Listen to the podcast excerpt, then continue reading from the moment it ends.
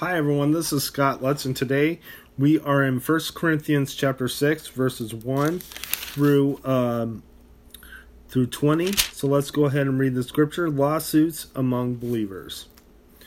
If any of you has a dispute with another, dare he take it before the ungodly for judgment instead of before the saints? Do you not know that the saints will judge the world?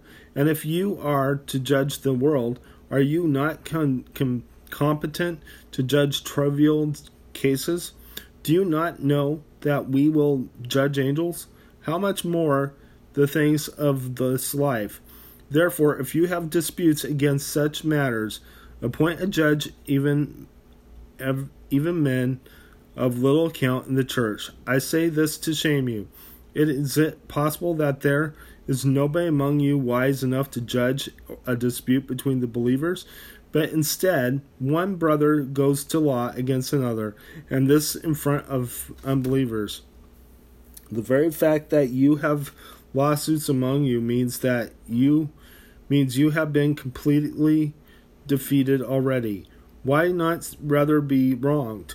Why not rather be cheated? Instead, you yourselves cheat and do wrong, and you do this to your brothers.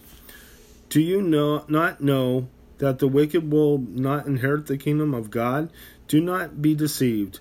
Neither the sexually immoral, nor the idolaters, nor the adult, adulterers, nor more male, male prostitutes, nor homosexual offenders, nor thieves, nor the greedy, nor drunkards, nor slanderers, nor swindlers will inherit the kingdom of God. And that is what some of you were were. But you were washed, you were sanctified with you, justified in the name of the Lord Jesus Christ and by the Spirit of our God. Sexual immorality. Everything is permissible for me, but not everything is beneficial. Everything is permissible for me, but I will not be mastered by anything. Food for the stomach, and the stomach for food, but God will destroy those them before both.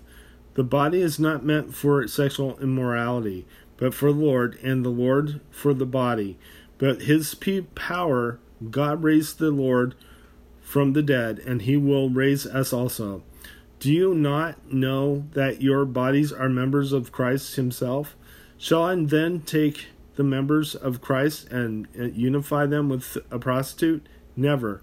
Do you not know that he who unifies himself with a prostitute is one with her, her in body. For it is said, The two will become one flesh, but he who unites himself will with the Lord is one with him in spirit. Flee from sexual immorality. All other sins a man commits are outside the body, but he who sins sexually sins against his own body. Do you not know that your body is a temple of the Holy Spirit? who is in you, whom you have received from God. You are not your own. You were bought at a price. Therefore, honor God with your body. Let's go ahead and close in prayer. Dear Lord Jesus, I just praise you. I just ask and thank you for everything you've done. Lord, thank you for reminding us that we are the temple of your spirit. And please help us to stay away from sexual immorality. In Jesus' name, amen. God bless you. Have a wonderful day.